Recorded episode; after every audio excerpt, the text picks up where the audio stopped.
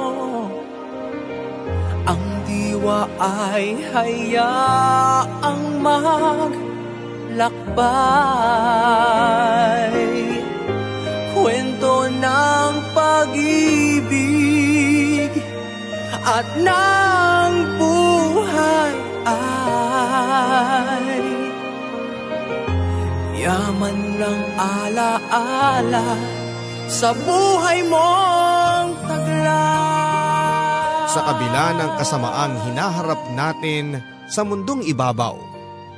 Mahalagang hindi tayo nagsasawang magpakita ng kabutihan sa kapwa. Sapagkat sa hindi natin alam kung anong magandang maidudulot nito sa atin balang araw.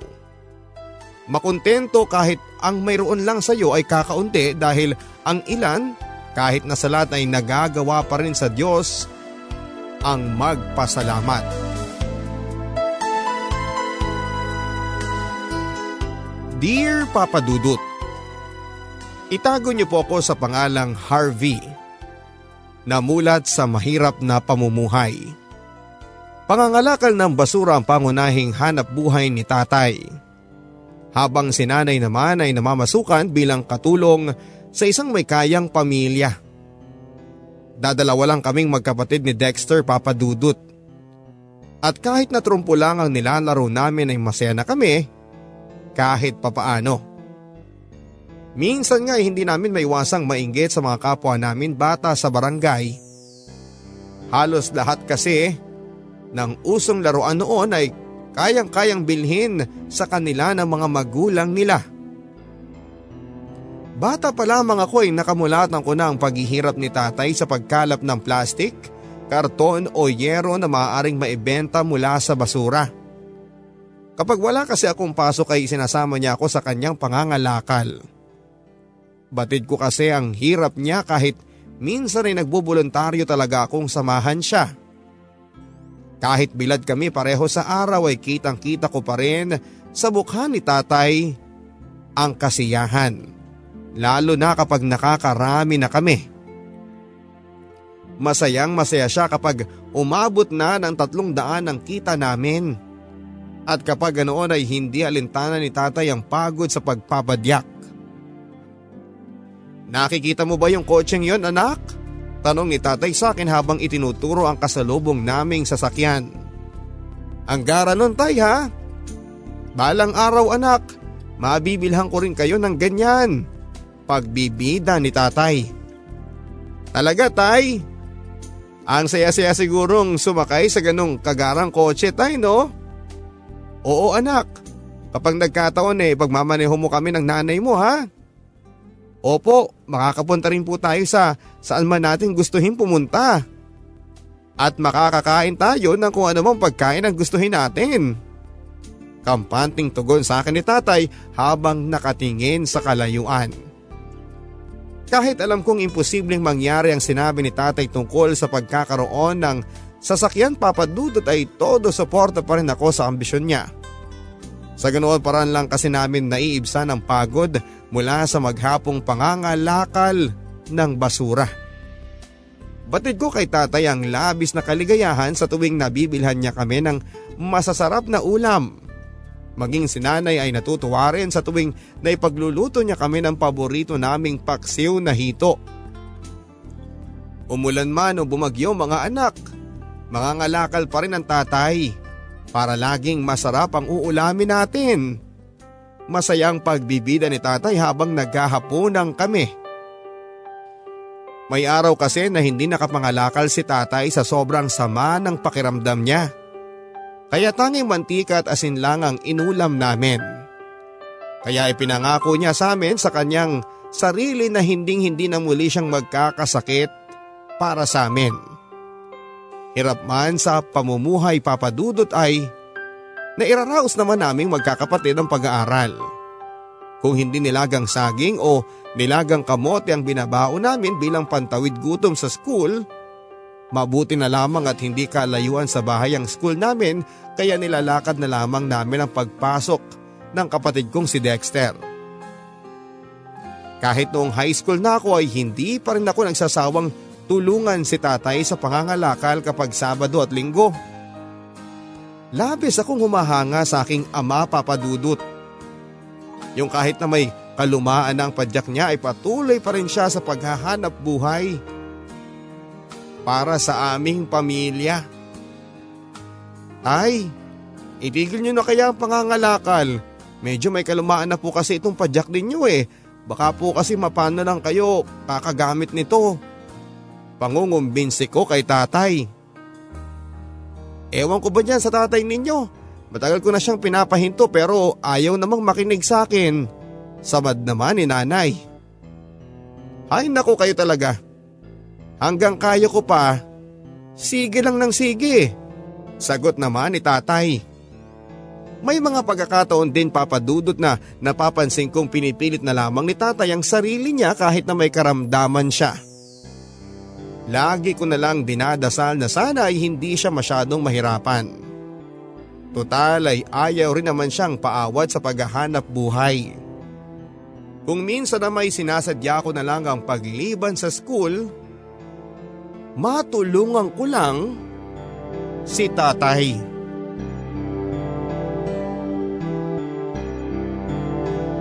Isang araw, labis ang pag-aalala namin ni nanay. Mag-aalasin ko na kasi ng hapon pero hindi pa nakakauwi si tatay. Nakasanayan kasi naming alas 3 ng hapon ay umuuwi na siya. Sa sobrang pag-aalala namin ay tinawagan ko na may-ari ng junk shop pero maging sila ay hindi pa pala nakikita si tatay. Wala sa bahay nilakad lang namin ni nanay papunta ng bayan. Nagbabaka sakali kaming makita si tatay. Lalong nadagdagan ang aming pag-aalala papadudot nang makita namin sa gilid ng daan ng tila ba na ihagis ng mga yero at mga karton. Bakat na bakat rin sa putik ang dinaanan ng gulong na tila ba mula sa padyak ni tatay. Sa hindi kalayuan naman ay may nakapark na magarang sasakyan na tila nakalimutan pang patayin ng may-ari ang makina. Naku naman! Asa na kaya ang ama mo Harvey? Lalo naman akong kinakabahan nito eh. Mangiyak-ngiyak na sabi ni nanay. Batid ko papadudot na pareho kami ng nasa isip ni nanay na maaaring may nakabundol kay tatay habang nagpapadyak siya papadudot. Sa kabila ng aming pag-aalala ay nagpasya pa rin kaming umuwi na lang sa bahay upang hintayin ang pag-uwi ni tatay.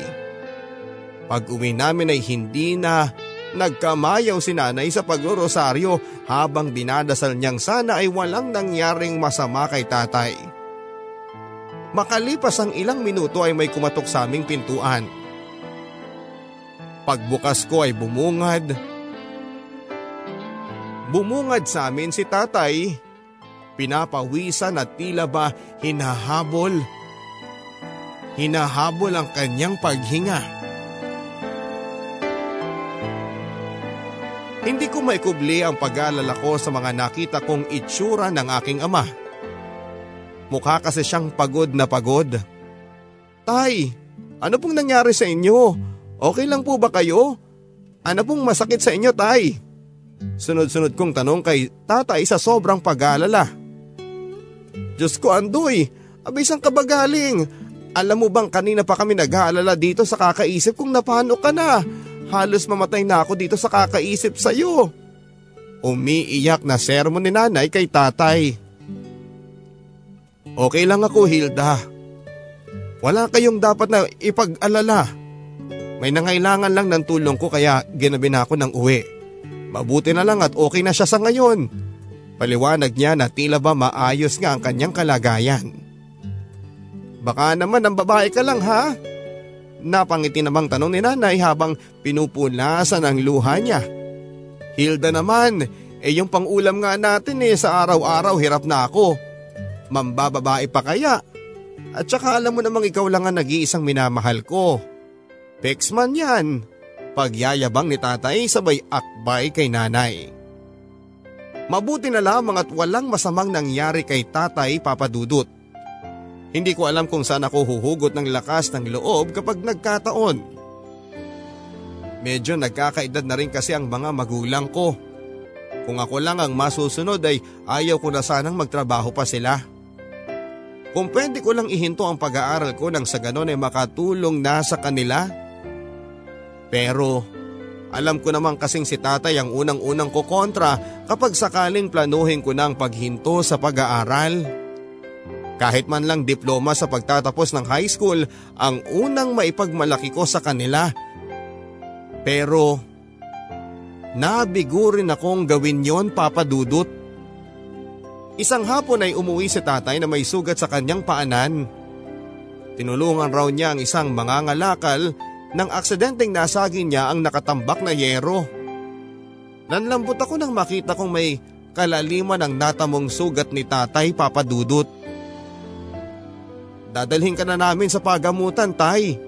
Baka kasi mapano ka dito sa sugat mo eh. Ang lalim tayo.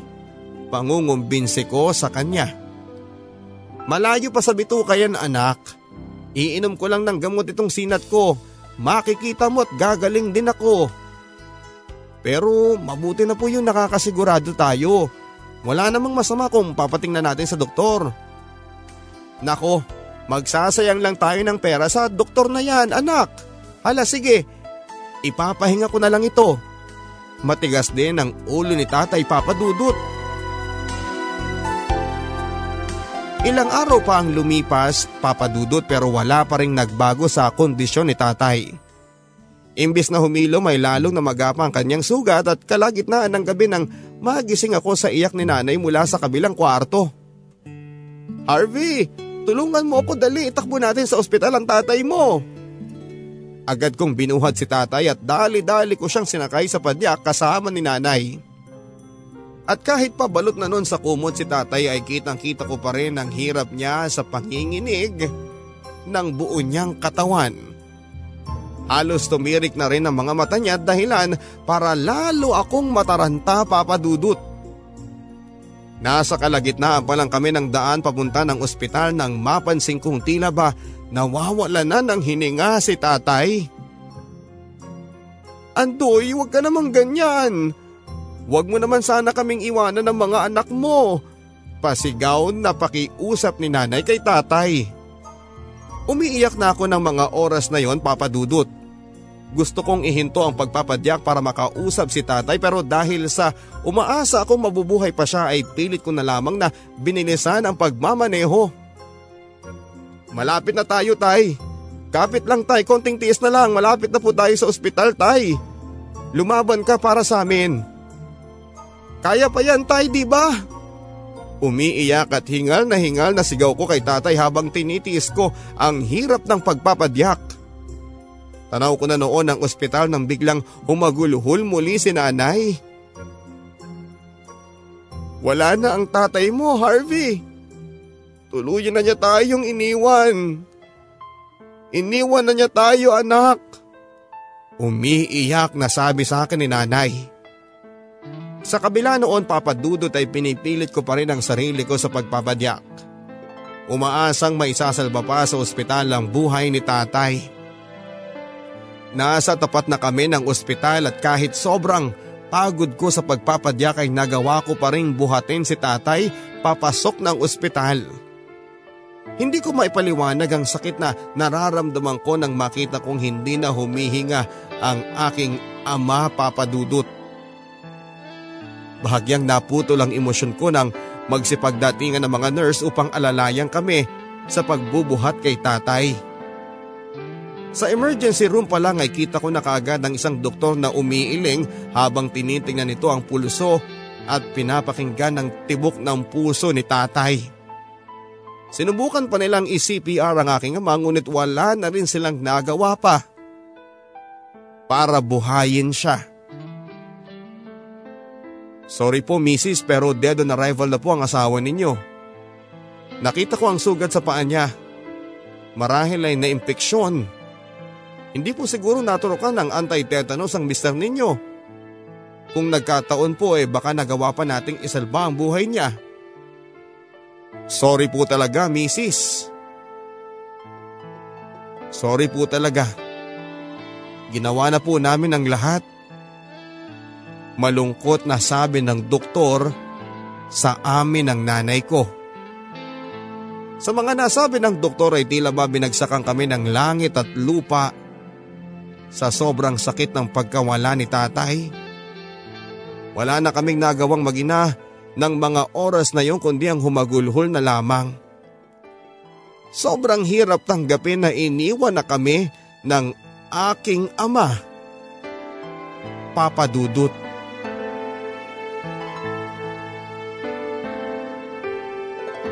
Hindi ko napigilang suntok-suntukin ang pader sa sobrang sama ng loob.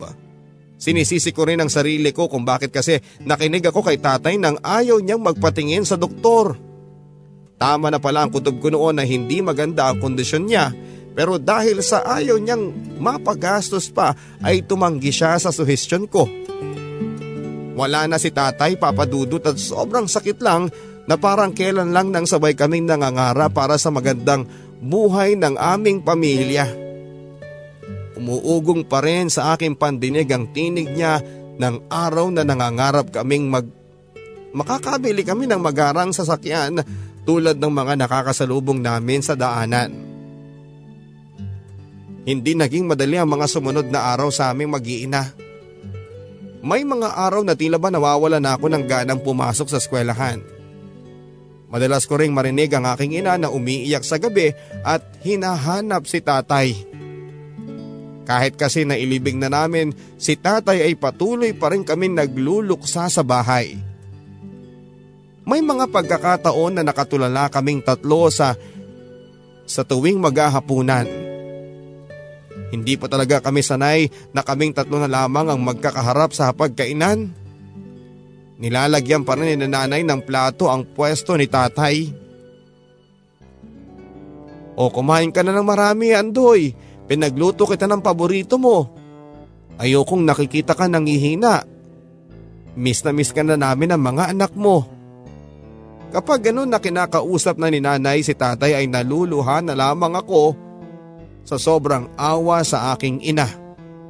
Hirap man ay pinilit kong magpakatatag papadudot para sa kapatid ko at kay nanay. Makalipas ang 40 days ni tatay ay bumalik na sa pagtatrabaho si nanay.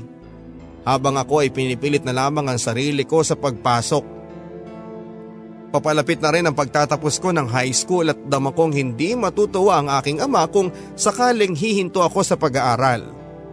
Hanggang sa sumabit ang araw ng graduation ko at tanging sinanay lamang ang nakasama ko sa pagmarcha. Hindi ko mapigilan ang pagluha ng maalala ko si tatay. Panigurado kasing nakangiti siya sa kalangitan habang pinapanood ang pagtatapos ko sa sekundarya. After ng graduation ay agad naming tinungo ang puntod ni tatay sa sementeryo. Tay, eto na po yung diploma ko. Tapos na po ako ng high school, tay. Maluhaluhang sabi ko sa harap ng puntod niya at hindi ko pa rin maiwasang sumama ang loob ko.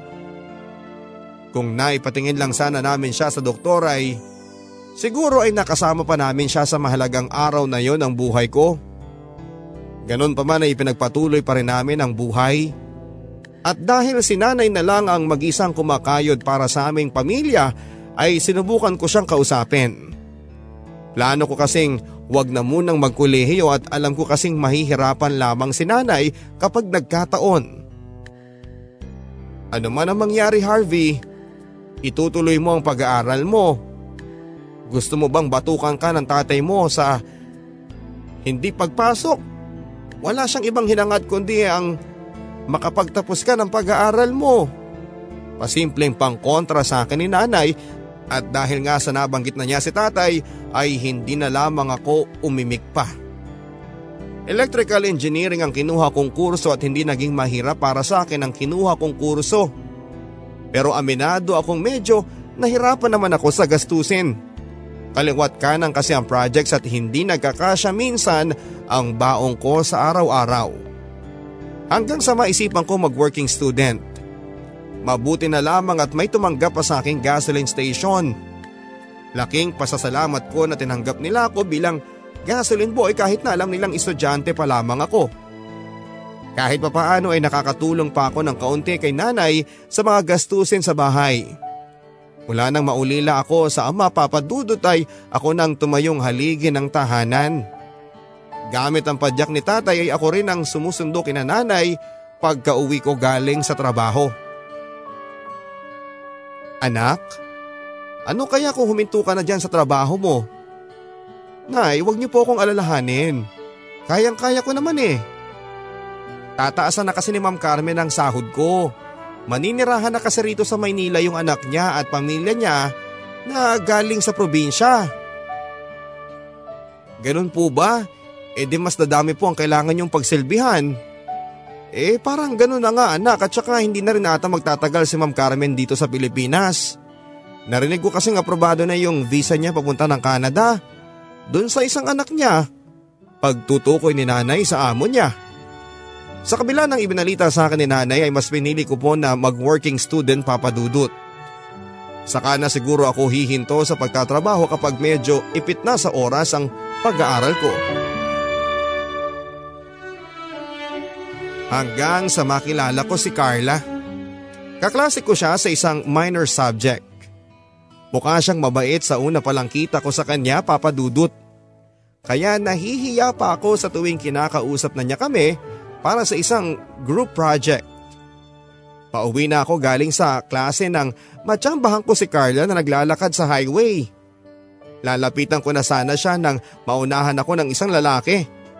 At dahil doon ay nag-alangan na akong lapitan pa siya at mukha kasing kakilala niya ang lalaking yon. Kung hindi ako nagkakamali baka boyfriend niya ang lalaking yon at mula noon ay nag-alangan na rin ako makipagkaibigan sa kanya. Harvey ang name mo tama. Nagulat ako nang bigla akong tanungin ni Carla. Ah eh, oo. Eh bakit mo natanong? Nauutal pa na sagot ko. Ikaw kasi yung hindi pa naimik sa grupo eh. Akala ko nga nung una pipi ka. Nakangising sabi niya. Mahihain lang kasi ako. Tugon ko habang sinusubukan kong ibaling sa iba ang aking tingin. Huwag ka nang mahiya pa. Guwapo ka naman eh, sige na. Mapapanis lamang yung laway mo. Aniya saka tumayo.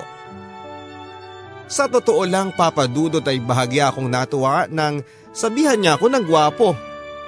Mula noon ay unti-unti nang nawala ang hiya ko kay Carla. Maging sa ibang mga kaklase namin. Hindi naman sa pagmamayabang papadudot pero may angkin talaga akong kagwapuhan. Moreno nga lang. Bukod sa matikas kong pangangatawan, nakadagdag dating din sa akin sa aking kakisigan ng balba sa gilid ng aking mukha. Yun nga lang ay masyado akong mahiyain. May mga pagkakataon pa nga ang pinagkakamalan akong bading.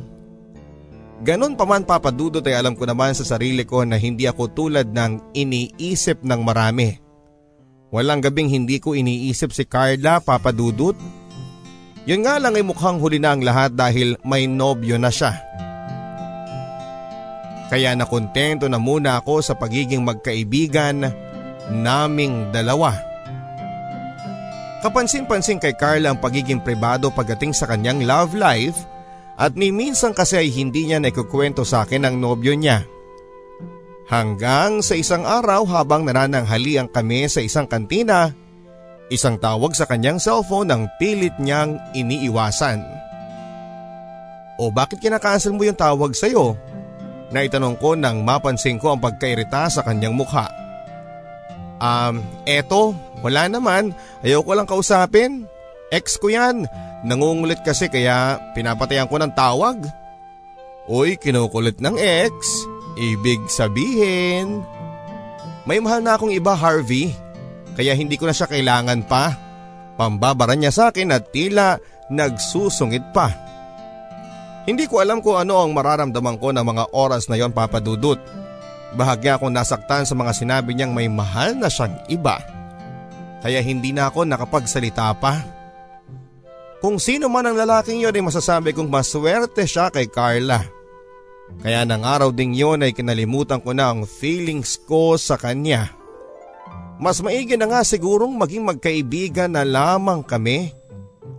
Ang mga sumunod na buwan at taon sa akin bilang working student ay unti-unting naging mahirap papadudot. Mabuti na lang at lagi nandyan si Carla. Lalo na sa mga panahong parang gusto ko nang sumuko. Kahit pa paano ay may kaibigan akong napagsasabihan ng mga hinaing ko sa buhay. Yun nga lang ay kalakip ng pagiging close namin ang panunukso ng ilan. Madalas kami mapagkamalang mag-on papadudot. Bagay na tinatawanan na lamang naming pareho. Alam ko naman kasi na may nobyo na si Carla kaya kahit ano pang kantsaw nila ay hindi na ako apektado pa. Isang gabi nang sunduin ko si nanay papadudod ay agad akong naawa nang makita kong tila ba hindi maganda ang pakiramdam niya. Mukha siyang pagod na pagod at batid kong pinipilit lamang niya na ikubli ang nararamdaman niya sa kanyang mukha nang tanungin ko siya. Okay lang naman anak. Alam mo namang dumating na yung anak ni Ma'am Carmen at ang pamilya niya kanina. Hinahaponan naman ay hinatid namin siya sa airport ngayon rin kasi ang flight niya papunta sa Canada. Tugo naman ni nanay. Sigurado kang okay ka lang nay? Hayaan mo nay, tuwing day off ko bibistahin kita para matulungan kita kahit papano. Hindi na kailangan anak. Ngayon lang naman ako napalaban sa trabaho eh. Ikaw nga dyan ang dapat na bumitaw na sa pagtatrabaho mo. Baka mahirapan ka lang lalo na sa pag-aaral mo. Kaya pa tunay. At saka, tinaasan na ni madam ang sahod ko anak. Sapat siguro yun para mabuhay tayo. Dugtong ni nanay. Batid kong sinusubukan niya akong kumbinsihin huminto na sa pagiging gasoline boy. Ipunin niyo na lang yung sobra nay. Huwag niyo po akong alalahanin. Tanging iling na lang ang naitugon ni nanay sa sinabi ko papadudot. Senyales na pagod na rin siyang sawayin ako. Makalipas ang isang araw, day off ko sa trabaho kaya pagkatapos ng klase ay agad akong dumiretso kay nanay. Namangha ako nang makita ko ang isang magarang sasakyan sa labas ng bahay na pinapasukan ni nanay. Sa nakita ko ay agad kong naalala si tatay. Minsan na kasi naming pinangarap na magkaroon ng magarang sasakyan at hindi ko napigilan ang sarili kong libutin ang sasakyan na sobrang ganda papadudot. Hoy, anong tinitingin-tingin mo dyan? Siguro karnaper ka no? Sigaw ng mama sa aking likuran. Hala, uh, hindi po. Nagandahan lang po ako sa sasakyan ninyo. Nanginginig na sagot ko nang bigla niya akong sugurin at kwelyuhan. At magsisinungaling ka pa ha? Yan na ba ang bagong bogus mo ngayon? Nang gagalaiting tanong niya sa akin. Sir, anak ko po siya. Bitawan niyo po siya, sir. Sabad naman ni nanay na mukhang alalang alala sa maaaring magawa sa akin ng mama. Sa mga sinabi ni nanay ay agad niya akong binitawan ng lalaki. Saka siya nagpa siyang pumasok na ng gate. Habang inaayos ni nanay ang nagusot na kwelyo ko ay saka pa lang niya na ikwento sa akin ng lahat. Ang lalaking muntik nang gumulpi sa akin ay si Sir Bong, ang asawa ng anak ni Madam Carmen. Agad ako nabahala para kay nanay sa ginawa sa akin ni Sir Bong. Mukha kasi siyang masungit para paglingkuran ng aking ina. Nang patuloyin ako ni nanay sa loob ng bahay ay hindi ko pa rin mapigilang manlambot. Lalo na noong makita kong nakatitig si Sir Bong sa akin. Mabuti na lamang at mukhang mabait kahit papaano ang asawa niyang si Ma'am Noemi. Habang abala akong nagugupit ng mga tumutubong damo sa bakod ay may narinig akong tinig ng dalagang tila ba hinahanap ang mami niya. Excuse me po, nakita niyo po ba ang mami ko? Pasimple niyang tanong mula sa aking likuran. Um, hindi po ma'am. Sino po ba ang tinutukoy ninyong mami? Tanong ko sabay lingon sa kanya. Ganon na lamang ang pagkatameme ko sa sobrang niyang ganda papadudot. Isang babaeng biluga ng mukha Mahaba ang makapal niyang buhok na may konting kulot sa gilid, mapupungay ang kanyang mga mata na tila ba umaayon sa nakangiti niyang labi. Mami ko po si Ma'am Noemi mo. Narinig mo ko kuya? Huy kuya, kinakausap po kita. Muli niyang sabi sabay pilantik na kanyang daliri sa aking harapan. Um, sorry po, yung mami niyo po Um, opo yung mami nyo nga. Umalis po kanina kasama yung daddy nyo. Halos natataranta pa ako sa aking naisagot. Hindi ko natuloy matutukan ang trabaho ko kakalingon sa dalagang kumausap sa akin. Hindi ko alam papadudot pero... Pero parang tinamaan ata ako sa sobra niyang ganda. Pauwi na kami ni nanay at Dexter pero ang babae sa mansyon pa rin ang tumatakbo sa aking isipan. Maging si nanay pala ay kanina pa akong napapansing ngumingiting mag-isa habang abala akong nagpapadyak pa uwi. Uy Harvey, abay tinamaan ka ng magaling ha. Kanina pa kitang kinakausap. Um, pasensya na nay. Sino po ulit yung nahuling sinasabi ninyo? O, kita mo na? Hindi mo na nga ako napapakinggan. Sabi ko wala na bang mas mabagal pa dyan sa pagpapadyak mo. Mahuhuli na tayo para sa hapunan. Natatawang ulit ni nanay sa mga sinabi niya. Mabuti na lang at inakala lang ni nanay na dala lang ng pagod kung bakit tila wala ako sa aking sarili papadudot. Saka pa lang ako nakakuha ng buwelong tanungin si nanay matapos naming maghapunan. Nga pala nay, may nakita akong dalaga kanina sa mansyon. Anak po ba yun ni na Sir Bong at Ma'am Noemi? Ah, si Amy. Oo. Anak nila yun.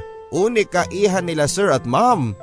Napakagandang bata at kutis mayaman pa kamo. Oo nga, Nay. Ang ganda nga niya. Nakangiti sa kawalang, sabi ko. Nako anak, Huwag mo nang pangaraping pangligawan yon anak. Langit sila at lupa tayo. At saka siguradong una mong makakalaban dyan yung, yung si Sir Bong. Ni ayaw niya kasing pinapaligawan si Amy sa kung sino-sino lamang. Yung kaisa-isang naging boyfriend nga ni Amy, anak pa ng ka-rotary ni Sir Bong. Mayaman rin tulad nila pero mukhang mayabang nga lang. Napalunok na lamang ako ng di oras sa naikwento ni nanay. Halata naman talaga sa mga magulang ni Amy ang pagiging istrikto. Kaya nga siguro hanggang pangarap ko na lamang ang isang katulad niya.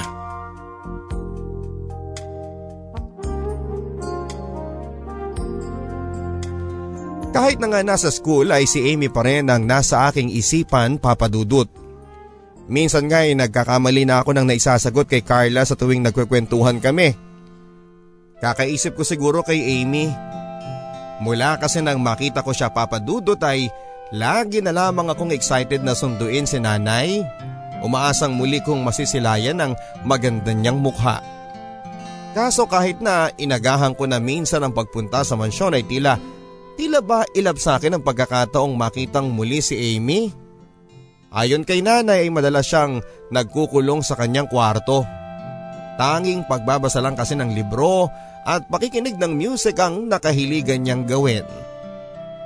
Hanggang sa isang araw, day off ko at saktong wala rin akong klase nang maisipan kong samahang maghapon si nanay sa mansyon. Kasalukuyan akong naglilinis ng sasakyan ni Sir Bong nang namalayang ko si Amy na bumababa ng hagdanan. Hawak niyang isang magazine at mukhang seryoso sa kanyang binabasa. Saglit kong itinigil ang paglilinis ng kotse at agad akong nagtungo sa kusina. Ipagtitimpla ko siya ng juice papadudot. Ginawa ko yun dahil nagbabaka sakali akong mapansin niya ako ang isang katulad ko papadudot. Sa paglapag ko ng juice sa mesa ay para akong lumilipad sa alapaap nang makita kong nakangiti si Amy sa akin. Para bang saglit na huminto ang mundo ko nang oras na nakatitig siya sa akin. Salamat ha. Ang bait mo naman. Ikaw yung anak ni Manang di ba? Pagtutukoy niya kay nanay.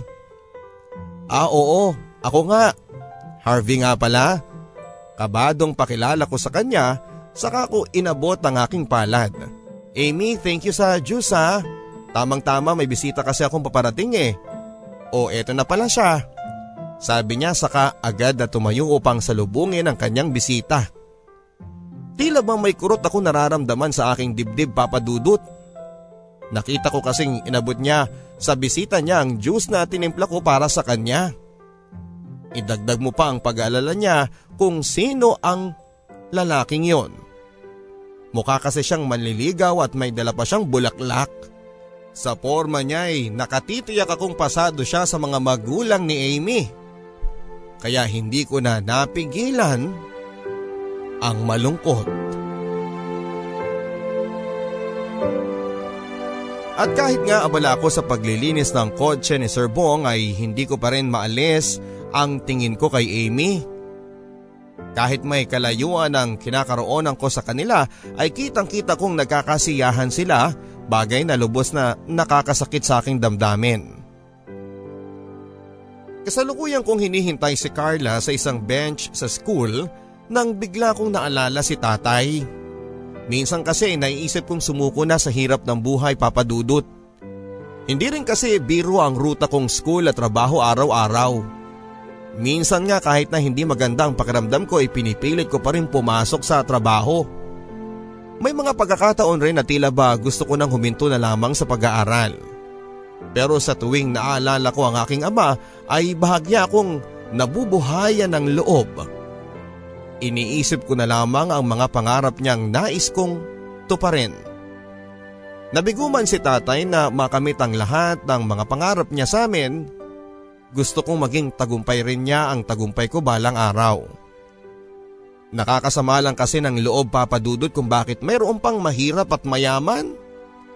Kung bakit hindi pantay-pantay ang estado ng buhay ng bawat nilalang sa mundong ito. Kung sana pareho kami ng pamumuhay ni Amy. Hindi ko na sana kailangan pang mamroblema kung babagay ba ako sa isang katulad niya. Huy! Ang lalim ng iniisip mo ha? Okay ka lang ba? Panggugulat sa akin ni Carla papadudot. Oo naman, may iniisip lamang. Sagot ko sabay buntong hininga. Eh sino naman yan? Pag-uusisa ni Carla.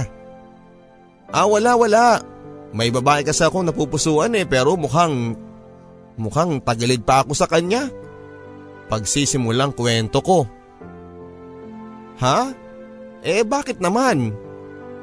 Hmm, sabihin na lang natin na sabihin na lang natin na langit siya tapos eh lupa ako. Ganon? Malay mo naman gusto ka rin niya. I mean, malay mo hinihintay ka lang din niya. Kapag kasi nagmahal ka naman, hindi mo na tinitignan kung mahirap ba siya o mayaman, hindi ba? Um, hindi rin. Tara na nga, kanina pa ako nagugutom eh. Agad na tugon ko kay Carla saka ako agad na tumayo. Sinimplihan ko na lamang na walain ang usapan namin dahil mas lalo akong mahihirapan. Kinahapunan pagka-out ko sa trabaho ay agad ko nang pinuntahan si nanay sa mansyong pinapasukan niya. Malapit na ako sa gate nang namalayan ko ang isang babaeng bumaba sa isang magarang kotseng nakaparada. Napangiti ako nang makita ko si Amy ang babaeng yon. Agad akong nagtaka nang mapansin kong ibang mukha ng lalaking nasa loob ng kotseng binabaan niya. Hindi siya yung lalaking madalas na dumadalaw sa kanya papadudot. Nanlaki pa ang mga mata ni Amy nang magbangga ang mga mata namin. Kanina ka pa dyan? Tarantang-tarantang tanong niya. Ah, hindi naman. Kararating ko lang. Sagot ko habang sinusundan ko ng tingin ang papaalis ng kotse. Please lang ha, kung ano man ang nakita mo, huwag ka na lang maingay. Ah, sige sige po. Ah, maasahan ba kita? Oo naman ma'am. Good. Amy na lang ang itawag mo sa akin total eh magkaedad lang naman tayo. Sabi niya saka ako sinabayan ng pagpasok sa gate nila. Bahagya akong natuwa papadudot dahil yun pa lang ang kauna-unahang pagkakataon na kinausap ako ni Amy ng matagal. Yun nga lang ay tila ba dihado ako sa naging pag-uusap namin. Hinihiling kasi niya sa akin na ilihim na lamang ang mga nakita ko kung saan ay may pasikreto siyang kinakatagpong lalaki. Ganon pa man ay tinupad ko pa rin ang pangako ko sa kanya. Pagpasok ko kasi ng gate ay agad na bumungad sa amin si Sir Bong na tila ba nag-aalala. Hindi raw kasi sinasagot ni Amy ang tawag niya. Sorry dad, nalobat itong phone ko eh. Kabadong tugon ni Amy. Nasa kusina na ako pero dinig na dinig ko pa rin ang sagutan nilang mag-ama. Bakit kasama mo yung lalaking yun ha? Huwag mong sabihin nakikipagmabutihan ka doon. Dad naman, Nakasabayan ko lang siya doon sa labas, Dad. Pagdadahilan ni Amy. Sabihin mo lang kung... Pwede ba, Dad? Kahit papaano naman, eh may taste ako. Hindi ako kayang buhayin noon para patulang ko siya. Sobra akong nangliit sa naging tugon niya. Good. Sa narinig kong pag-uusap nila ay tila ba may kumurot sa dibdib ko papadudot. Hindi lang pala si Sir Bong ang mapili pagdating sa lalaki para sa anak niya kundi maging si Amy mismo. Hindi ko maiwasang maapektuhan sa mga narinig ko papadudot. Maging sa school at trabaho ay parabang nawalan ako ng gana. Maging si Carla ay hindi ko na rin masyadong nasasamahan sa mga trip niyang puntahan. May mga pagkakataon ring tila nawawala ako sa sarili ko papadudot. Lalong nadadagdagan ang sakit na nararamdaman ko nang makita ko ang isang magarang sasakyan na nagpapaggasolina sa amin. Namukhaan ko si Amy na kasama ng lalaki sa loob ng kotse. Magkahawak pa sila ng kamay at masayang nagkwekwentuhan habang hinihintay nilang matapos ang paggagasolina ko sa kanilang sasakyan. Ang ipinagtataka ko lamang ay kung bakit iba ang nakikita kong kasama ni Amy sa labas doon sa lalaki na mamasyal sa, sa kanya sa bahay nila. Minsang sumagi na rin sa isipan ko na marahil ay playgirl si Amy. Pero sa tuwing nakikita ko ang maamon niyang mukha ay tiwala ako na hindi niya kayang gawin ang manloko ng lalaki. Hanggang sa isang araw nang matsyempohan ko siyang nakatambay sa balkonahin ng bahay nila. Tila ang lalim kasi ng iniisip niya kaya naisipan ko siyang haina ng makakain. Alam kong nasa out of town ang mga magulang niya kaya tiwala akong walang magagalit kung lalapitan ko man siya. Kaso pagkaabot ko ng sandwich at juice ay tila ba hindi rin niya ako pinapansin. Saka ko palang napansin ang malungkot na mukha niya papadudot ng lapitan ko na siya. Amy? Okay ka lang ba? Parang ang lalim-lalim lang kasi nang iniisip mo eh. Pasimpleng pagpuna ko sabay upo sa tabi niya. Agad siyang tumango bilang tugon sa tanong ko. Ngunit pagkalingon niya sa akin ay siya namang pagbagsak ng mga luha sa kanyang mga mata. Bakit ka umiiyak? Okay ka lang ba talaga? Muling tanong ko sa kanya habang humahagulhol na siya sa aking dibdib. Ibinigay ko ang lahat sa kanya Harvey pero Bakit nagawa pa rin niya akong lokohin? Bakit parang andali lang sa kanya na palitan ako? Pagtutukoy niya siguro sa kanyang boyfriend. Hindi ko maiwasang makaramdam ng galit nang makita kong umiiyak si Amy. Parang hindi niya kasi deserve ang maloko ng ganon-ganon na lamang. Tama na Amy. Hindi mo naman kailangang sayangin ng luha mo sa mga ganong klase ng tao eh. Alam mo kung andito lang siya baka nasa pa na siya. Hindi niya lang alam kung gaano kahalaga sa akin ang babaeng binabaliwala niya. Dire-diretsong sabi ko habang hinahagod ko ang kanyang ulo. Nahintuan na lamang ako sa mga sinabi ko nang titigan ako ni Amy. Batid kong nagulat siya sa mga nasabi ko, Papa Dudut. Naku, pasensya ka na Harvey ha. Hindi ko na kasi nakayanan kaya hindi ko na napigilan ang sarili ko. Nabasa ko patuloy ang, ang t-shirt mo ng luha. Biglang sabi ni Amy habang sinusubukang punasan ang t-shirt kong nabasa ng luha niya. Ano ka ba naman? Okay lang yun Amy. Basta ikaw. Lagi lang ako nandito kapag kailangan mo na makakausap. Ng kaibigan. Nakangiting sagot ko kay Amy. Mula ng araw na yon papadudot ay naging malapit na kami ni Amy sa isa't isa. Hindi na siya tulad ng dati na hindi ako kinakausap. Nagagawa na rin niya akong kumustahin araw-araw sa tuwing nakikita niya ako sa bahay nila. May mga pagkakataon ding sinusubukan niya akong tulungan sa homework ko. Medyo mahina kasi ako pagdating sa Inglisan papadudot. Pero sa tulong ni Amy ay nairaraos ko kahit papaano lalo na sa essay writing. Minsan naisipan ko siyang sunduin sa school nila, maaga kasi akong natapos sa duty ko. Oh, anong ginagawa mo dito? Inutusan ka ba ni daddy? Pagtatakang tanong niya sa akin nang makita niya ako sa gate. Hindi naman, may nilakad lang kasi ako na malapit dito. Kaya naisipan kong dumaan dito sa school mo. Nagbabaka sakali lang ako na baka kako, hindi ka pa umuuwi. Pagdadahilan ko. Ah, sakto pala. Pauwi pa lang ako ngayon eh. Alam mo naman, wala pa kasi akong close friend so far kasi alam mo naman, transferee. Wala bang magagalit? Wala no, wala na kami noon at saka hindi naman siya dito nag-aaral eh sa ibang school. Sagot niya na tila ba naka-move on na sa pagkakangiti niya. Sobrang saya ko noon papadudot dahil bago pa kami nakauwi sa bahay nila ay naaya ko pa siyang kumain ng tokneneng sa tabi-tabi.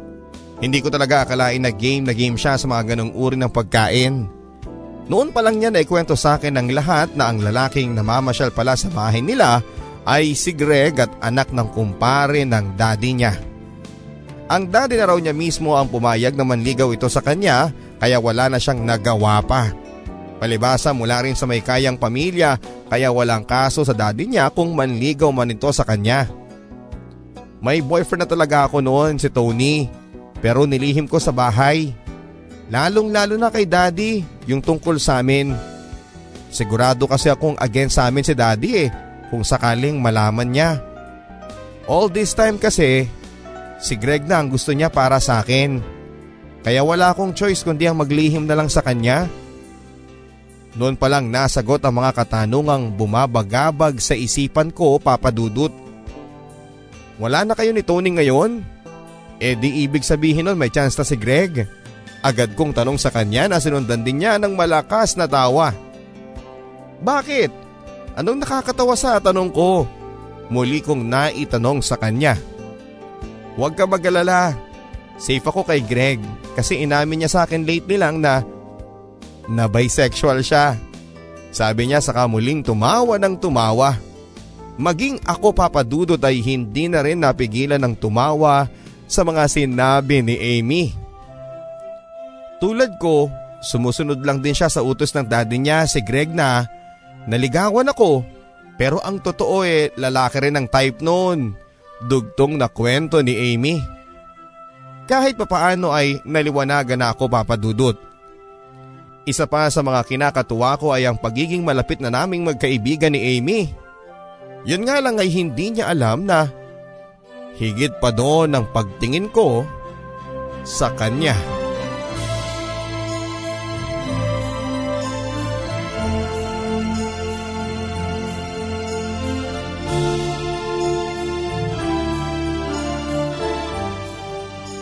Nang maging malapit na kami ni Amy ay madalas ko na rin siyang nakakabiruan sa text, maging sa tawagan papadudot. Naging ganado rin ako sa lahat ng bagay maging si Carla ay napansin na rin niya ang pagiging hyper ko sa eskwelahan. Oy, bago ka pa makalimot dyan ha, huwag kang mawawala sa birthday ko ha. O huwag kang magalala, alas 4 pa lang ng madaling araw, nandun ako sa bahay ninyo. Pabirong sagot ko sa kanya habang kaharutan rin naman ang ilan sa mga kaklase ko sa loob ng classroom. Pero sa kabila ng pagiging masayahin ko papadudot ay pinili kong wag munang magkwento ng kung ano kay Carla. Ayaw ko lang kasing mausog yung pagkakataon ko para kay Amy.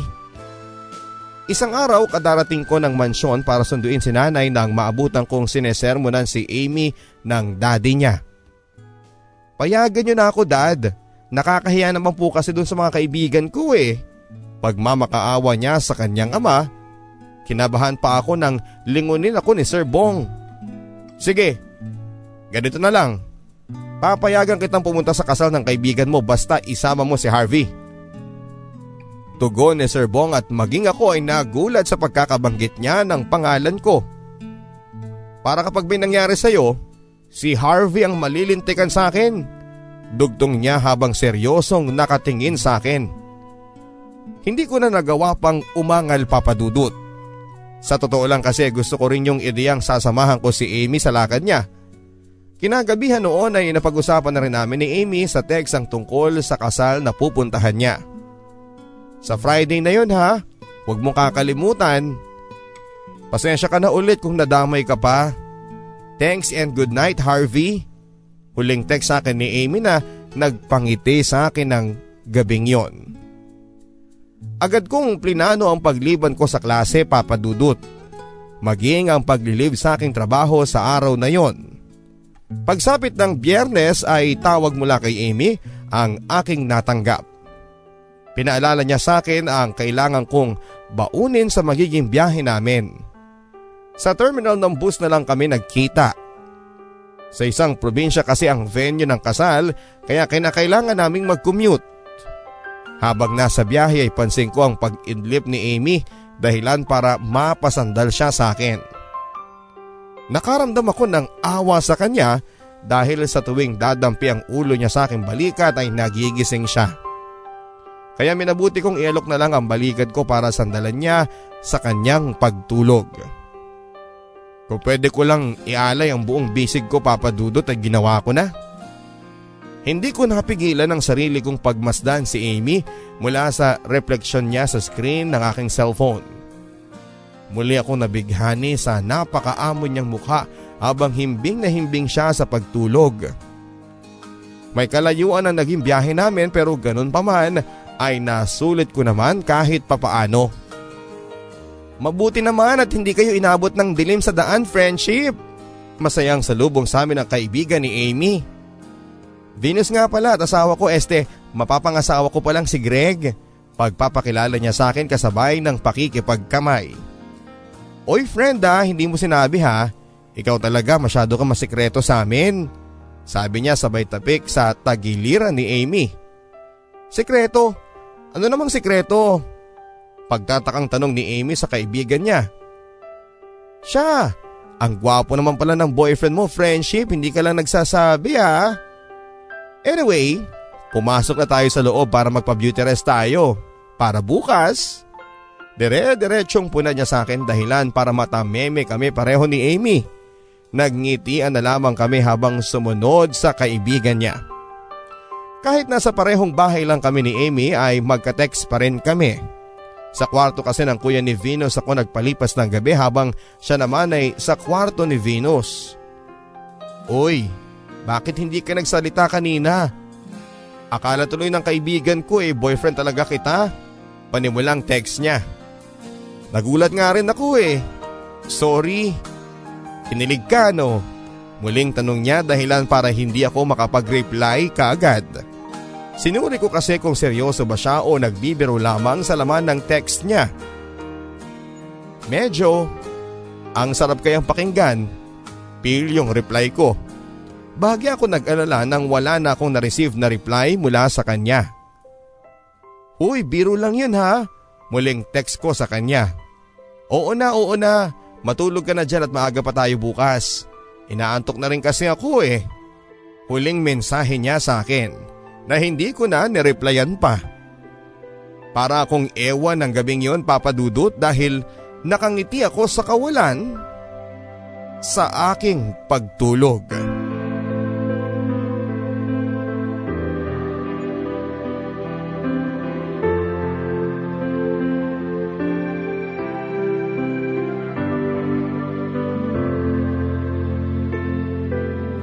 Kinabukasan ay maayos na ginanap ang kasalang Venus at Greg. Pero halos mahulog ang pangako papadudot nang makita ko si Amy sa suot niyang dress bilang abay.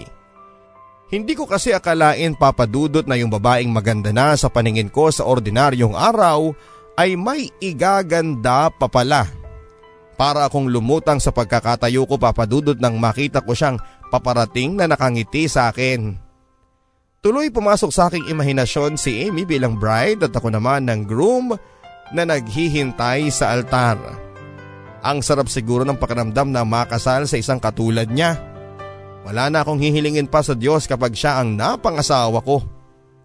Sa hinabahaba ng sinabi ng pare na naganap sa kasal, papadudot ay walang pumasok sa kokote ko. Ni isa. Tanging kay Amy lang kasi ako nakapako ang mga mata ko Ganon kasi talaga siya kaganda ng araw na yon. Pagsapit ng gabi ay ako na ang madalas na nakakatabi ni Amy sa ilang kaganapan sa kasal. Nakakataba lang ng puso na tinatanggihan niya ang mga lalaking nagnanais na maisayaw siya. Pero nang ako nang mag-aya ay agad siyang pumayag papadudot. Kaya lang medyo nanginginig pa ako sa pagkakahawak sa kanyang bewang papadudot. Hindi rin ako makatitig sa kanya habang sumasayaw kami sa tugtog ng Destiny by Jim Brickman. Nakakailang kasi lalo na sa tuwing nahuhuli ko siyang nakatingin sa akin. Para kong natutunaw na yelo sa hiya. Relax ka lang Harvey. Hindi ba ang akala nga nila dito eh magkasintahan tayo? Eh di, panindigan muna natin. Pabulong na sabi niya, sabay ngiti sa akin.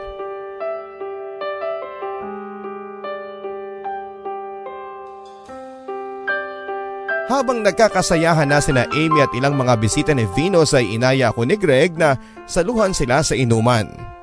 Dahil sa nakakahiya namang tanggihan ay agad ko rin siyang pinaunlakan. Umikot lang ang kwento namin sa inuman kung paano sila nagkakilalang mag-asawa at medyo nagkakatama na ako papadudot nang maalala ko si Amy.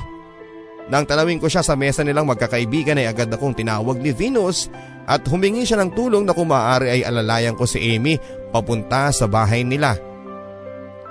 Mukhang nakarami na kasi siya eh. Ikaw na muna ang bahala sa kanya Harvey ha. Kailangan ko pa kasing harapin ng ilan sa mga bisita. Pasimpleng pakiusap ni Venus kaya agad ko nang inalalayan si Amy sa pagkakatayo niya. Okay lang ako friendship. Hindi pa naman kasi ako lasing. Dito lang muna ako. Noon ay lasing nang sabi ni Amy. Tama na yan, halika na. Magpahinga ka na. Masyado ka ng maraming nainom. Pagsasaway ko. Sinabing hindi pa ako lasing eh. Hindi pa ako lasing. Makulit na sabi niya dahilan para kargahin ko na siya. Kahit medyo may tama na rin ako ay pinilit ko pa rin siyang buhatin papadudot. Nasa loob na kami ng bahay nang sa wakas ay naipasok ko na siya sa silid. Inalis ko pa lang ang sapatos niya nang bigla siyang magpumilit na bumangon. Dali-dali ko siyang hinarang sa tangka niyang pagtayo. Habang sinusubukan ko siyang piliting bumalik sa kama ay maging ako ay natangay na rin sa pagkakaupo niya. Sinabi nang magpahinga ka na muna Amy eh. Huwag ka na sanang makulit ha. Pabulong na sabi ko habang magkatapat ang aming mga mukha. Laking gulat ko nang bigla niya akong siniil ng halik sa aking labi. Bakit mo ginawa yun? Pagtatakang tanong ko sa kanya ngunit imbes na sagutin niya ang tanong ko ay muli niya akong siniil ng maalab na halik. Inaamin kong unti-unting nag-init ang buong katawan ko sa ginawa niya papadudot. Hindi ko na rin napigilan ang sarili ko. Sino ba naman ako para hindi matukso kay Amy? Naging napakainit ng gabing yon para sa amin ni Amy Papadudut. At laking gulat ko nang maramdaman kong ako ang nakauna kay Amy. Dama ko ang paghihirap niya sa higpit ng pagkakakapit niya sa akin. Hindi ko akalaing aabot kami sa ganong tagpo ni Amy Papadudut. Kaya naman para akong nahimasmasan nang matapos ang lahat.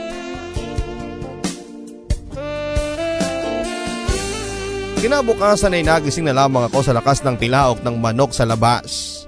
Pagdilat ko ng aking mata ay mukha kaagad ni Amy ang bumungad sa akin. Kanina pa pala siyang gising at pinagmamasdan ako sa aking pagtulog. Batid ko sa kanyang mukha ang kawalan ng pag-aalala sa nangyari sa amin. Agad naman akong bumangon nang mapagtanto kong kwarto pala nila Venus ang kinakaroonan namin. Tungkol sa nangyari kagabi, Amy, um, sorry. Sorry din Harvey kasi ako ang nagpasimuno eh. May kasalanan rin naman ako Amy eh. Dapat hindi ko pinatulan ng halik mo. Pero ginawa mo pa rin. Ibig sabihin lang noon ginusto mo rin. Nakangiting sagot niya. Ren, you mean gusto mo rin yung nangyari sa atin? Pil yung tanong ko. Well, maybe. Parang ganun na nga Harvey. O siya gumayak na tayo para makauwi na. Kanina pa kasing tumatawag si daddy eh. Dere-derechong sabi niya na halatang winawala ang usapan namin. Bumalik kami ng Maynila na may mga ngiti sa aming labi papadudot. Yun nga lang ay wala pang kasiguraduhan kung ano nga ba ang estado namin ni Amy. Pero ganun pa man ay okay pa rin sa akin yon. Kahit naman hindi niya sabihin ay dama kong may pagtingin siya sa akin. Pagkarating namin sa bahay nila Amy ay sermon agad ang sinalubong ni Sir Bong sa amin. Kaya nga kita pinasama rito sa anak ko para mag-monitor sa kanya kahit na busy siya. Tapos isa ka rin pala sa mga palpak na hindi sumasagot sa mga text ko. Sorry po Sir Bong pero wala po ako na-receive ni isa. Mahina po kasi ang signal doon sa pinuntahan namin. Pagpapaliwanag ko. Tapos, rarasanan mo ako ng ganyan? Hoy Amy ha, hindi na to mauulit. Next time na magpapaalam ka sa akin, hindi na talaga kita papayagan pa. Kahit na isama mo itong tukmol na to. Hindi na lang kami umimig pareho ni Amy sa huling sinabi ni Sir Bong. Sa kabila ng pagkakasermon sa amin ay ewan ko ba kung bakit tila ba hindi ako apektado masyado papadudot. Nangingibabaw pa rin kasi sa akin yung kaligayahan. Yung kaligayahan na nakasama ko si Amy. Tuloy sa tuwing magsasalubong kami ng titig ni Amy ay napapangiti na lamang kaming pareho na tila man nangungusap ang aming mga mata. Pagkapasok ko ng school ay agad kong hinanap si Carla. Ikukwento ko sa kanya yung tungkol sa kasal na pinuntahan namin ni Amy. Kaya nang makita ko na siyang paparating ay agad ko siyang nilapitan. Kumusta? Alam mo may ikukwento sana ako sa iyo eh tungkol dun sa babaeng matagal ko nang gusto. Mag-review ka na pala at may long quiz daw tayo mamaya. Seryosong tugon niya sabay abot sa akin ng photocopy ng reviewer. Alam mo ba, ang saya-saya ko kasi nakasama ko siya sa isang kasalan. Kaya ka pala absent ng dalawang araw? Oo, wala na akong nagawa eh, kailangan ko siyang samahan. Ah, kaya pala kinalimutan mo na rin pati birthday party ko ganon. Pagsusungit na tanong niya. Saka ko palang napagtanto na nauna ko siyang pangakuan. Oo nga pala, dati ko na siyang napangakuan na pupunta ako sa birthday party niya Nawala nga lang sa isipan ko dahil sa sobrang excited akong makasama si Amy. Sorry Carla, nakalimutan ko I mean biglaan lang kasi yung kasalang pinuntahan namin eh. Napagutusan lang kasi ako ng daddy niya na nasamahan siya. Paliwanag ko pero tila ba hindi siya interesado na makinig pa sa paliwanag ko.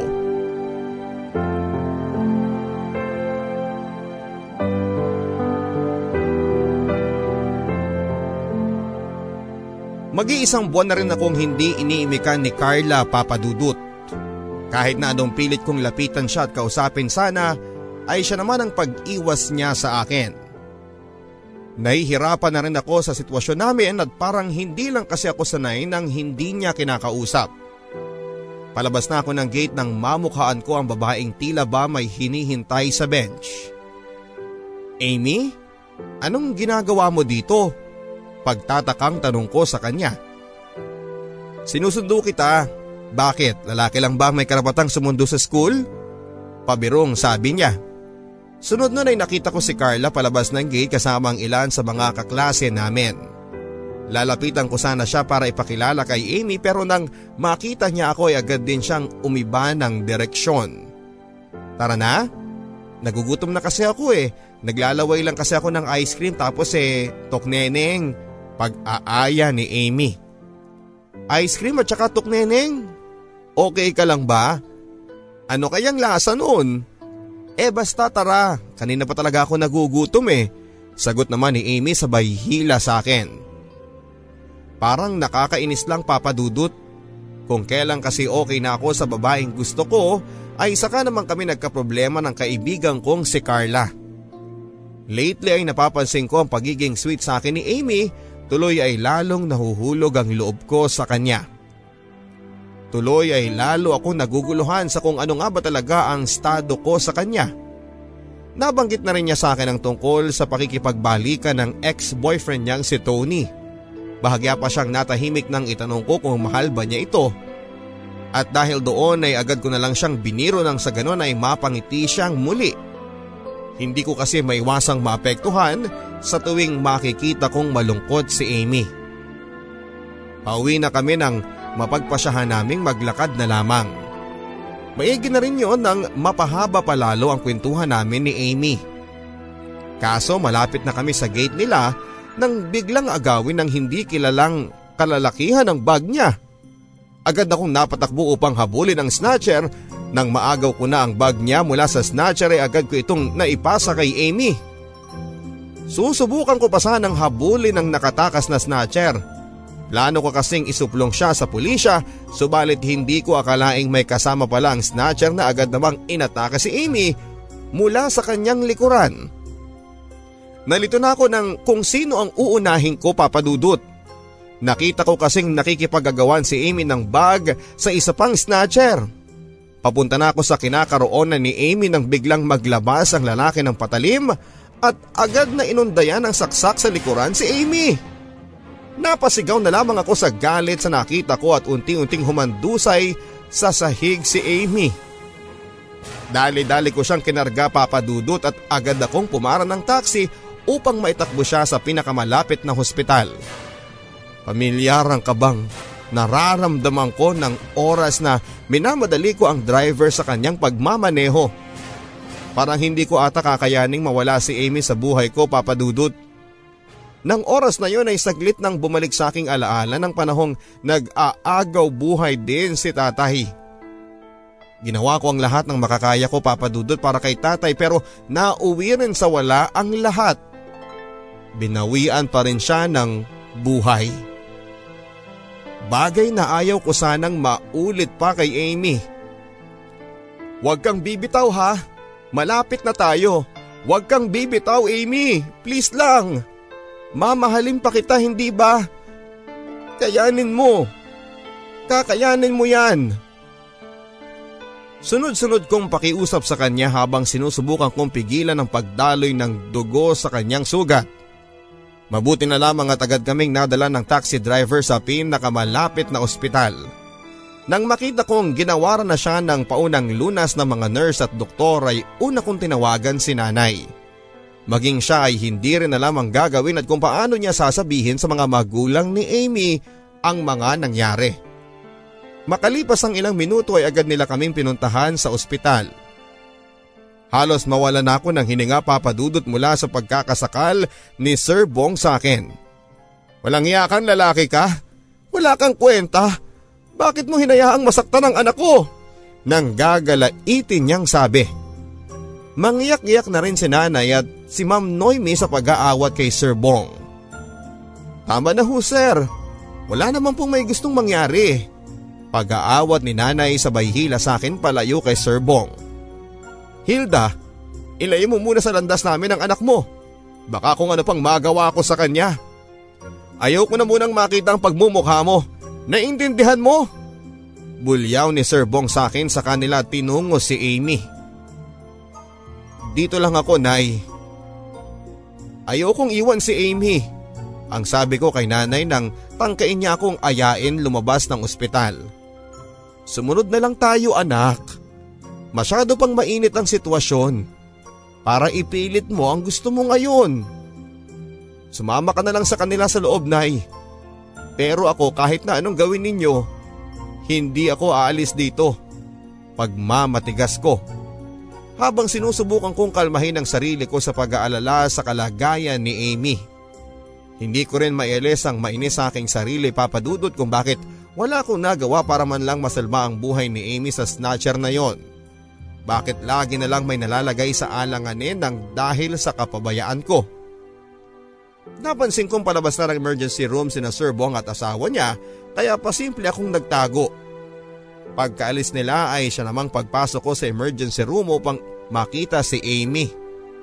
Dinatnang ko si nanay na matyagang nagbabantay sa babaeng pinakamamahal ko. Hinihintay na lang namin ang pagbabalik ng doktor na tumingin sa kanya anak. Marami-rami rin kasi ang nawalang dugo sa kanya. Kaya agad na lumabas sila Sir Bong upang makabili ng dugong isasalin sa kanya. Pero paalala lang anak ha, hindi ka pwedeng magtagal dito. Maya-maya kasi andyan na sila at ayaw kong madat ng kanila dito sa loob. Nag-aalalang bilin ni nanay. At dahil sa ayaw ko nang mag-alala pa si nanay, ay agad din akong lumabas matapos kong halikan sa noo si Amy. Basta balitaan niyo ako na eh ha. Nagmamadaling sabi ko bago ako tuluyang lumabas sa silid. Ilang minuto nga'y bumalik na si Sir Bong at sinunda naman ng isang doktor. At dahil sa kagustuhan kong malaman ang kalagayan ni Amy ay pasimple akong lumapit sa pintuan. Gusto kong marinig ang sasabihin ng doktor kina Sir Bong. Wala na po kayong dapat na ipag-alala. Nasa maayos na silang kondisyon sa ngayon, ang sabi ng doktor. Teka dok, anong ibig mong sabihin sila? Buntis po ang pasyente. Magtatatlong linggo na. Sagot ng doktor dahilan para tumaas ang balahibo ko papadudot. Buntis ang anak ko? Teka dok, baka nagkakamali lang kayo ng findings o baka naman may nakapalitan ng findings ang anak namin. Muling pagtataas ng boses ni Sir Bong. Imposibleng mangyari yon. Maingat kami pagdating sa mga files sa mga pasyente. Tama po ang narinig ninyo. Three weeks pregnant na ang anak ninyo. Muling tugon ng doktor dahilan para humaguluhol si Sir Bong. Habang nagwawala ang ama ni Amy sa loob ay nakatulala pa rin ako dahil sa aking mga nalaman at narinig. Anong ginagawa mo ditong lalaki ka ha? Hindi ba't sinabi ko na sa iyong ayaw ko nang makita ang pagmumukha mo? Hindi ko akalaing natanaw pala ako ni Sir Bong sa aking kinakatayuan. Walang nagawa si nanay at asawa niyang si Ma'am Noemi upang pigilan ng, ng gagalaiting si Sir Bong. Ilang suntok rin ang natamo ko mula sa kamao ni Sir Bong. Bitawan mo siya dad. Nangihina ang tinig ni Amy habang sinusubukang awatin ang kanyang ama. Dad, I said bitawan mo ang ama ng magiging apo mo. Muling sabi ni Amy sa malakas na tinig. Natigilan ng lahat sa mga nasabi ni Amy. Maging si nanay ay nagulat rin sa kanyang narinig. Agad naman ako nakaramdam ng takot sa susunod na magiging reaksyon ni Sir Bong. Bahagyang napawi ang takot ko nang luwagan na niya ang pagkakakwelyo sa akin. Nakita ko ang pagpatak ng luha sa mga mata ni Amy nang magtapat na ang mga mata namin. Hindi ko lang alam kung sa paanong paraan ko ipapakita sa kanya ang aking kaligayahan. Ang maging ama sa ipinagbubuntis ng minamahal mo ay napakalaking karangalan sa ating mga lalaki papadudot. Akmang lalapitan ko na si Amy upang mayakap sana nang muling nagsalita si Sir Bong. Huwag na huwag kang makakalapit sa anak ko. Ang kapal naman ng mukha mong ungas ka. Pinagkatiwalaan kita tapos gagaguhin mo lang ako. Paano mo sila bubuhayin sa tingin mo? Ultimo pang kain ninyo ng mag-iina eh nang gagaling pa sa amin. Kaya layuan mo ang anak ko. Naiintindihan mo? Dire-diretsyong sabi ni Sir Bong habang dinuduro ako. Hindi na ako nakasagot pa at totoo naman lahat ng sinabi niya papadudot. Mahirap lang kami at wala akong sapat na kakayahan para bumuhay ng isang pamilya. Kaya sino ba ako para magmalaki kay Sir Bong? Kaya nang oras na nagsalita si Sir Bong ay nakayuko na lamang ako sa sobrang hiya at maging si Amy ay tanging pag-iyak na lamang ang kanyang nagawa.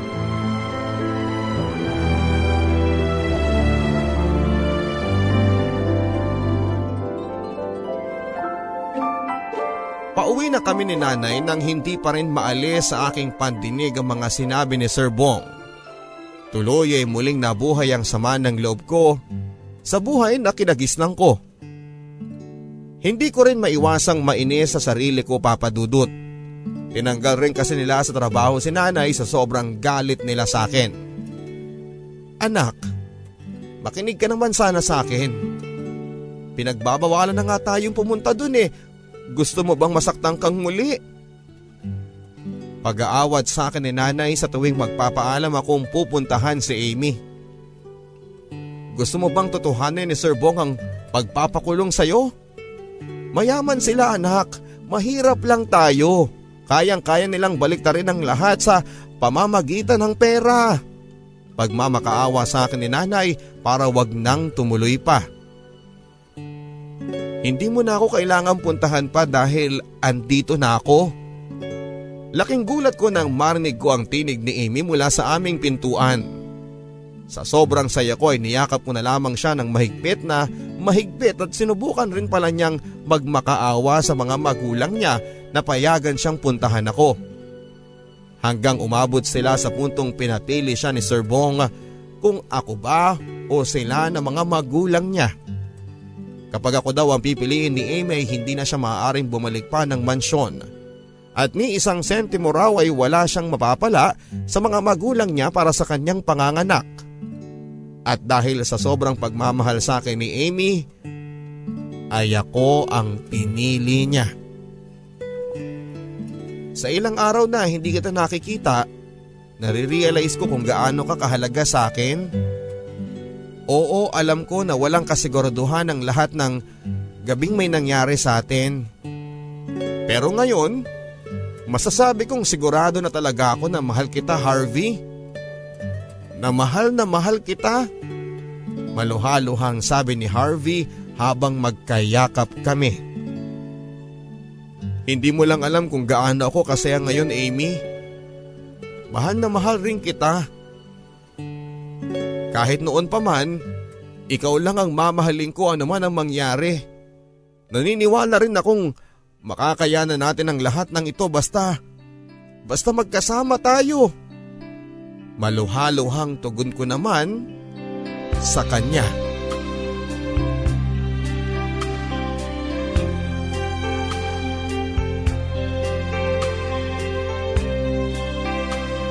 Hindi naging madali ang sumunod na araw sa pagbubuntis ni Amy Papadudut. Pero ganun pa man ay tinatagang ko ang loob ko para sa mag-ina ko. Huminto na muna ako sa aking pag-aaral nang sa ganon ay matutukan ko ang trabaho ko. Kailangan ko kasing mag-ipon para sa panganganak ni Amy. Hanggang sa dumating ang isang araw na hindi ko inaasahan papadudot. Kasalukuyan akong nagpapahangin sa labas ng matuon ang atensyon ko sa padyak ni tatay. Napangiti na lamang ako nang maalala ko siya. Kaya naman agad kong kinuha ang basahan upang sana ay malinisan ang padyak. At habang nililinisan ko ang padyak ni tatay ay may kotseng huminto sa tapat ng aming bahay. Nang makita kong bumaba ang isang matandang lalaki ay agad akong lumapit. Baka kasi magtatanong lamang ng direksyon at gano'n na lamang ang pagtataka ko nang mapansin kong nakapako na sa padyak ni tatay ang kanyang paningin. Iho, kung hindi mo naman mamasamain eh, Kanino ang padyak na yan? Seryosong tanong niya. Sa tatay ko ho pero wala na po siya. Sumakabilang buhay na po siya. Malungkot na sagot ko na agad niyang tinugunan ng pag-iling. Nakakalungkot lang. Nauna pa pala siya sa akin. Usal niya sa kanyang sarili. Utang ko sa iyong ama ang buhay ko iho. Hindi ako maaaring magkamali. Ito yung padyak na ginamit niya sa akin ng araw na nag-aagaw buhay na ako. Pagsisimulang kwento ng matanda sa akin. Agad bumalik sa aking alaala yung araw na natagalang umuwi si tatay papadudot. Yung araw na inakala pa naming nabundol siya. May nakita kasi kaming sasakyan na naiwan na nakaandar sa gilid ng daanan. Kung saan sa tabi nito ay may nakatambak na yero. Tawagin mo na lamang akong Don Henry Iho. Kung hindi dahil sa tatay mo Iho, eh wala na siguro ako sa ngayon. Nagmamaneho ako noon nang makaramdam ako ng paninikip ng dibdib. Mabuti na lamang at nagawa ko pang itabi ang minamaneho kong sasakyan. Mabuti na lamang at may lalaking nakakita sa aking kondisyon at agad niyang inihinto ang kanyang padyak at saka dali-daling inalis ang karga nito. Ang huling natatandaan ko na lamang ay ang pag-alalay niya sa akin pasakay ng padyak. Eto naaalala ko, yan ang padyak na yon. Sa ospital na ako muling nagkamalay at nakita ko kung paano tanggihan ng tatay mo ang kaunting halagang inabot sa kanya ng anak ko. Hindi ako makapaniwala sa kwento sa akin ni Don Henry Papadudut. Naluluha-luha na lamang ako habang inaalala ang kabutihang nagawa ni tatay. Sunod noon ay ang paglabas ni nanay at ni Amy sa bahay. Hindi ko po alam kung nabanggit sa inyo ng asawa nyo pero ang asawa nyo ang sumagip sa aking buhay. Hindi ko man siya personal na napasalamatan noon ay ipinapangako ko naman sa aking sarili na kapag okay na ako ay babalikan ko siya. Ngayon lang kasi ako nakaipon ng sapat ng lakas mula sa aking heart surgery sa Ireland. Pagka-uwi na pagka-uwi ko ay agad ko siyang hinanap. Galing na rin ako sa mga junk shop at sa ibang mga napuntahan ko. Eh may nagsabing dito lang siya matatagpuan sa barangay na ito. Nakakalungkot nga lang at mas nauna pala siya sa akin sa kalangitan. Ganun po ba sir? Lekas po kasi sa kanyang pagiging matulungin?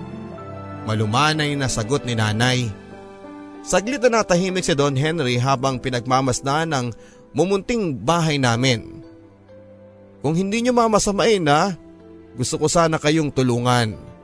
Hayaan nyo ako makabawi kahit man lang sa inyong mga naulila niya. Pagtutukoy ni Don Henry kay tatay. Ay sir, hindi nyo na po kailangan gawin yon. Agad na pagpipigil ko. Iho nakikiusap ako. Hayaan niyong gawin ko ito at wala naman akong pinapaaral. Nasa Ireland na ang pamilya ko at pagninegosyo na lamang ang tanging dahilan kung bakit nandito ako sa Pilipinas. Gusto ko itong gawin para sa tatay ninyo na sumagip sa buhay ko. Pagpupumilit ni Don Henry. Sunod noon ay nangako siyang babalik para iabot ng ilan sa mga tulong na nais niyang ibigay sa amin. Makalipas ang dalawang araw papadudot ay nagbalik nga si Don Henry. Bit-bit ang titulo ng bahay at lupa sa kabila ng pagtutol namin tanggapin ay mapilit pa rin si Don Henry. Pagmamayari naman daw niya ang lahat ng ibinibigay niya sa amin. Nanlula rin ako papadudot ng abutan niya ako ng napakalaking halaga. Gamitin ko raw yun sa aking pagsisimula at hiniling na bumalik ako sa pag-aaral nang sa ganon ay hindi siya mahirapang kunin ako sa Ireland.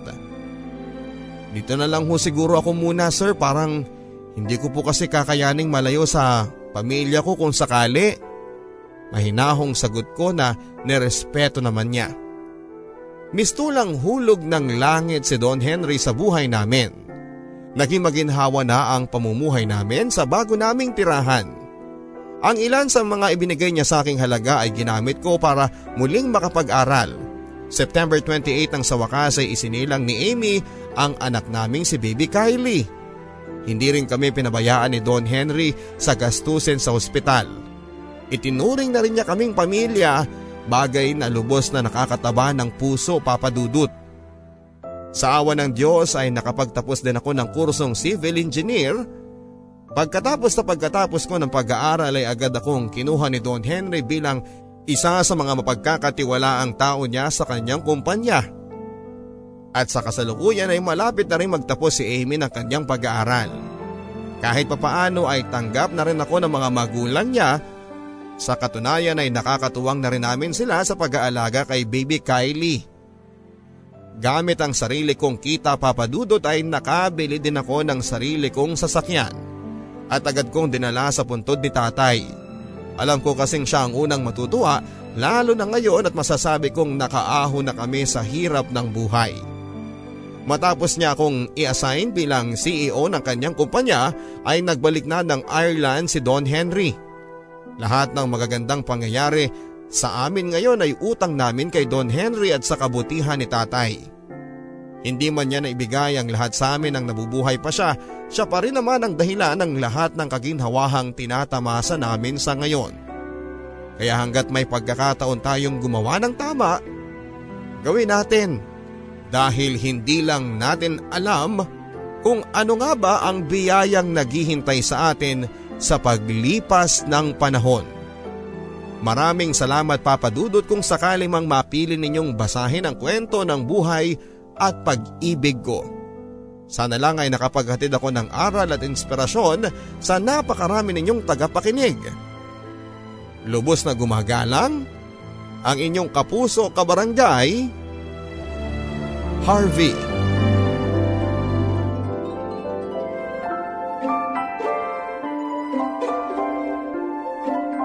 Maraming salamat Harvey sa pagbabahagi mo ng iyong Barangay Love Stories na muling isinulat para sa radyo ni Michelle Batan. Ang ating theme song na alaala ay inawit naman ni Joe Pernil at ni JV Ramos sa patnubay ni Maestro Jimmy Horado. Maaari niyo pong i-download ang episode na inyong napakinggan sa ating pong Barangay Love Stories podcast. Hanapin lamang po ang www.gmanetwork.com slash BLS Podcast Guide para malaman ang paraan ng pagda-download ng libre. Ako ang inyong si Papa Dudut sa mga kwento ng pag-ibig, buhay at pag-asa. Dito sa Barangay Love Stories, number one nationwide pa. Pagsikat ng araw Pag-ikot ng mundo Buhay mo'y tuloy sa pagtakbo.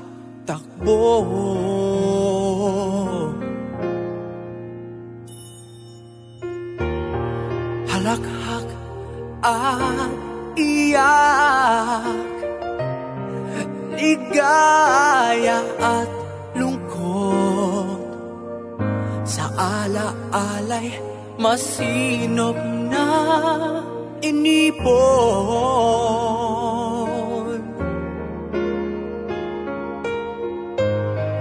Pakinggan mo Sigaw ng iyong puso. Ang diwa ay hayaang maglakbay kwento ng pag-ibig at ng buhay ay yaman ng alaala sa buhay mong taglay. Mga kwento ng pag-ibig, kwento ng pag-asa at mga kwento ng buhay dito sa Barangay Love Stories. Love Stories. Love.